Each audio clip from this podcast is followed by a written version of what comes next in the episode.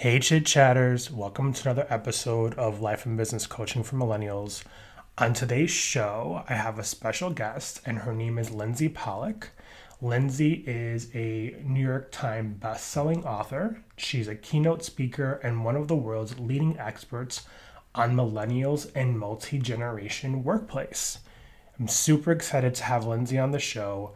Today we're chatting about recalculating navigate your career through the changing world of work. This is Lindsey's newest book, which is coming out in March 2021.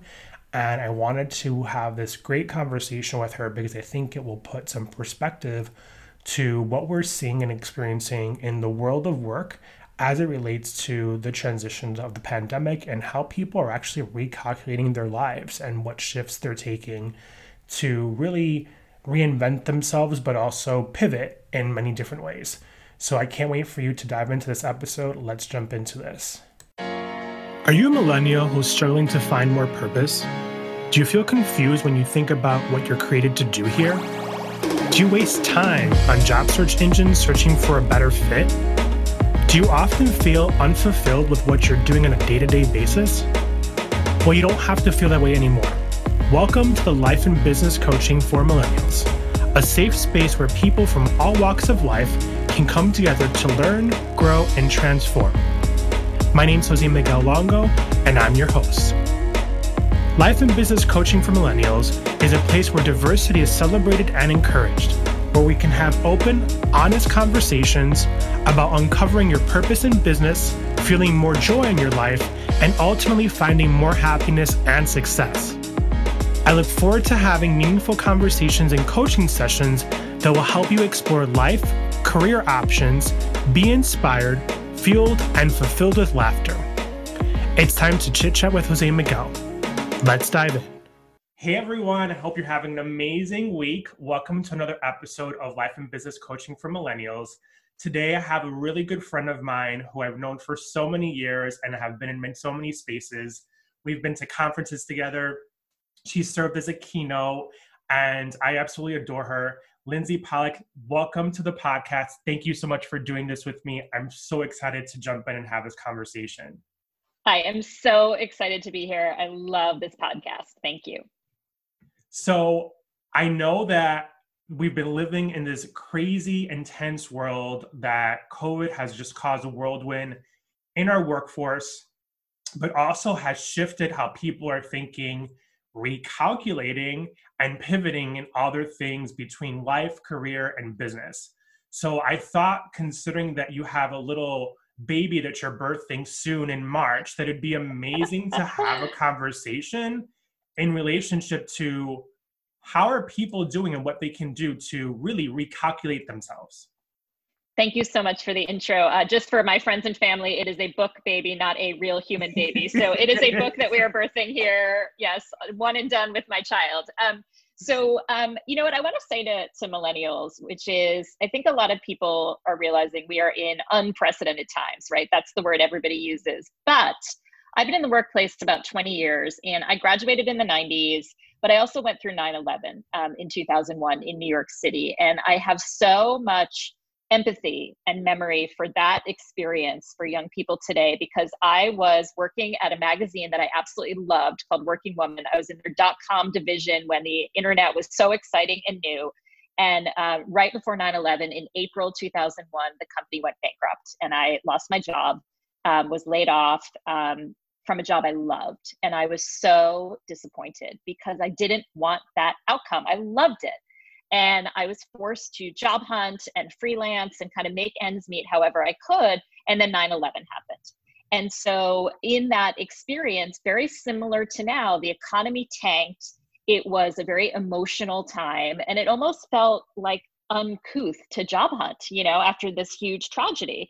And I sort of accidentally started my own business. And what I mean by that is I was looking for full time jobs because I thought that's what I wanted, but I started freelancing and I started writing and I started um, picking up any work I possibly could. And what started to happen is I realized I enjoyed working for myself more than I wanted a job. And it was about a two year process. So I'm not going to say it was a huge success overnight, but I started to speak. I started to write articles about career success. And eventually I wrote my first book, Getting from College to Career, which was about that whole process of kind of discovering my path. Um, in this new situation, when COVID hit, I just had such memories of that experience. And I had this image in my head of everybody like driving their car. And you know that moment you make a wrong turn and your GPS says recalculating, recalculating. and I thought, oh my gosh, what everybody has to do right now is recalculate. So whether you are just graduating, whether you're in college, kind of changing your major or thinking about your path, whether you've graduated and you're trying to figure out how to succeed in this new COVID economy, whether you are in a job that maybe you don't love and you're trying to figure out your next step, or like me, you were working full time and thinking, I, I think I might want to start my own business. I think that now we're going to have more of these experiences more regularly of having to pivot and change. You know, nobody works at the same company for 50 years and retires with a gold watch anymore. And so recalculating is not this like one time experience it's something that you're going to have to do over and over in your career. So the earlier you get good at it and get used to it it really will serve you well for your whole career. So the book recalculating comes out in march 2021 um, it's available for pre-order on amazon and elsewhere. And i'm just so excited to take what i thought was like a deviation in my career and realize no that's the norm now right of people having to find all these different paths. And you're such a good example of that yourself too yeah, I mean, I think when we talk about, and I'm a millennial, and I think that having heard your story again, because I remember hearing it at a Minnesota conference, and I think that's where we first met like almost 10 years ago now, but the idea of how we shift and pivot in our lives to adapt to the new environments that we're being seen and it's in front of us.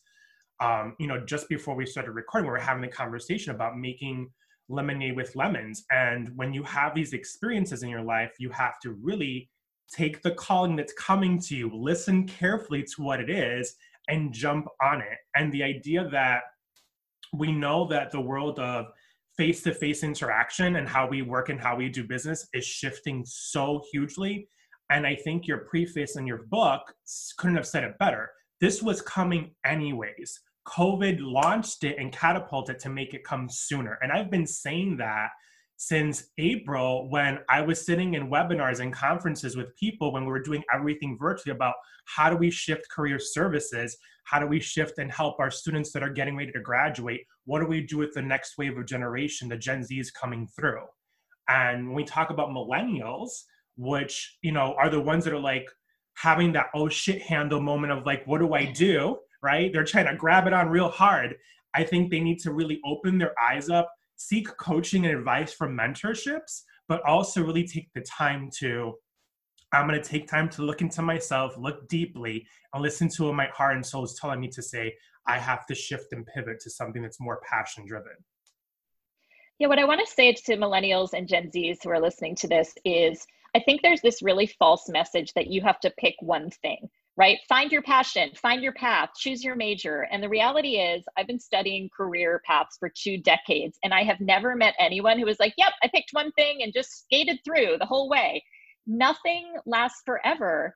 And it is okay if you have 10 things you're interested in. And it's okay if you have a job and then a side gig and then you're also launching a business. It's all okay. And I think the most important thing is to experiment. I remember, and I, I've talked about this all the time, the biggest mistake I ever made is sitting and thinking all the time about what I wanted to do. You have to try stuff. And when COVID hit, I'll be really honest, I'm a professional speaker, right? All of my events were canceled. I had an empty calendar and it was very scary. And I was trying to like strategize and figure things out. And I thought, nope, follow your own advice. Start to pick up the phone and call people and try things. And I launched an e course and I tried a podcast and I did a newsletter. And slowly but surely, certain things failed miserably and other things were really successful. And I was able to figure it out by doing and trying. And I cannot recommend that enough apply for jobs, start a business, launch a website, whatever it is, don't think too much about obviously think somewhat, but absolutely just throw stuff out there and try because that is the very best way to find what it is that's going to work. And I think that's the most valuable advice anyone, whether millennial or non millennial, even those who are like struggling to figure out how am I going to pay my family? I just lost that extra bonus unemployment was giving me. What do I do now? Think about something that you have a skill in doing that you're really good at and pivot to making that happen whether it's opening up an Amazon or an eBay store or jumping into Facebook and starting to talk to people and start coaching from your life experiences. I think there's so many things that we as humans and as a country and as a population that we have the ability to do and sometimes we need to do it scared. We need to, you know, lean into that courage and stop leaning into comfort and really start to shape the way we want to be the best version of ourselves. I love that idea of offering your skills. I'm going to send this to you for the show notes. There was a young woman in North Carolina whose internship got canceled because of COVID. And she sent something like 100 emails out to people who she admired and said, I'm really good at social media, right? I'm a, I'm a Gen Z, I'm a student. I get Instagram, I get hashtags, I get, you know, how to do stories. And she reached out to people and said, I want to help, right? I'm here to help you. I can support you. And a handful of people said, Yes, I need that right? So you probably have a skill. And I'll be really honest 20 years ago, I didn't know you could get paid to give a speech. I love to talk. Right. I love to teach. I didn't know that Career Services and Municipal Metropolitan New York uh, Career Organization was one of my first speeches. And I don't even know if I got paid for that, but I think I got paid like $200 for my first speech. And I was like, oh my gosh, this, I didn't know you could do this, right? Yeah. And writing, I happen to be a good writer. My dad's an English teacher, and people paid me to write their newsletters for their businesses you'd be really surprised where people need help. And also, there is no shame in babysitting and mowing lawns and painting houses and temping and all those sorts of things because you absolutely never know where something could lead. So I understand it is a really tough time, but there are ways to make income that, you know, maybe they don't lead to the career of your dreams, but I guarantee you're going to learn something in that job or experience that is going to be helpful for you in the future. Nothing is wasted time. No, and I think those opportunities that ultimately are not the the so sex appealed ones that we ultimately you know i was a babysitter how to make that look good on my resume? Well guess what? You can you just have to be mindful and thoughtful how you make it look good. You're providing a service and we live in a service oriented world and economy and we can always offer that to people with just one skill. And you have to always pivot and shift to what that skill is. And you know as i was Oh, I'm sorry. Can I just add one thing, Jose yeah. Miguel? Um, one of the things I asked a lot of recruiters when I was writing the book Recalculating was, are you going to judge somebody for babysitting or mowing lawns or whatever they did during this time? And they said, absolutely not. In fact, that one of the first questions recruiters are going to ask in the future is, what did you do during COVID, right? How did you keep going? And they want to know how you handled it and saying, you know what, I put out 100 flyers and I got three babysitting gigs, that shows that you're an action oriented person. That shows that you take control of your situation. So I would also be mindful that employers and clients in the future are going to ask, what did you do? Right, to get through this time and how you handled it is part of your story. And that resilience is absolutely something that they're going to be looking for. Yeah. And I think that that's one of the most important elements of being able to sell yourself in a way that people get to know you. I think sometimes we get lost in the idea of the version we want them to hear because we want to remain professional, but we're living in unprecedented times and emotion and people and connectivity is more valued than this level of professionalism that everyone's so often thinking they have to present that said, have a professional background when you talk to people on video calls. I think that those rules still apply. Um, but yeah, it's it's really about who you are as a person and what skills were you able to develop during these challenging times. I want to actually have you talk more about your experience and your I want to say almost your life's work. You spend so much time in this field.